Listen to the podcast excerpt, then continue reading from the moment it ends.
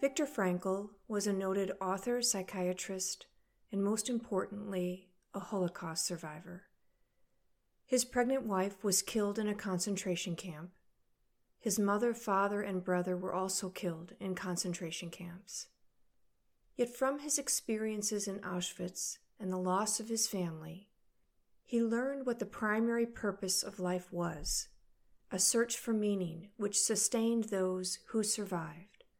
In his book, Man's Search for Meaning, he writes Everything can be taken from a man but one thing the last of human freedoms to choose one's attitude in any given set of circumstances, to choose one's own way. Every day, we have the opportunity to choose our own attitude, to choose our own way.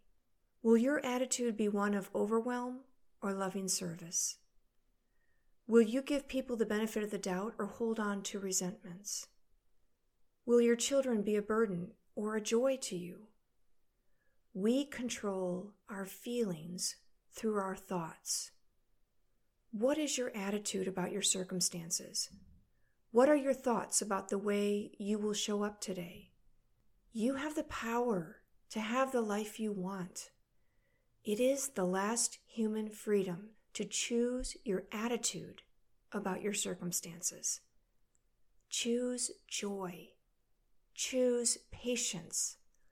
Choose to be nurturing to those around you rather than fostering discontent and lack of charity. Choose your attitude and choose peace. Take care.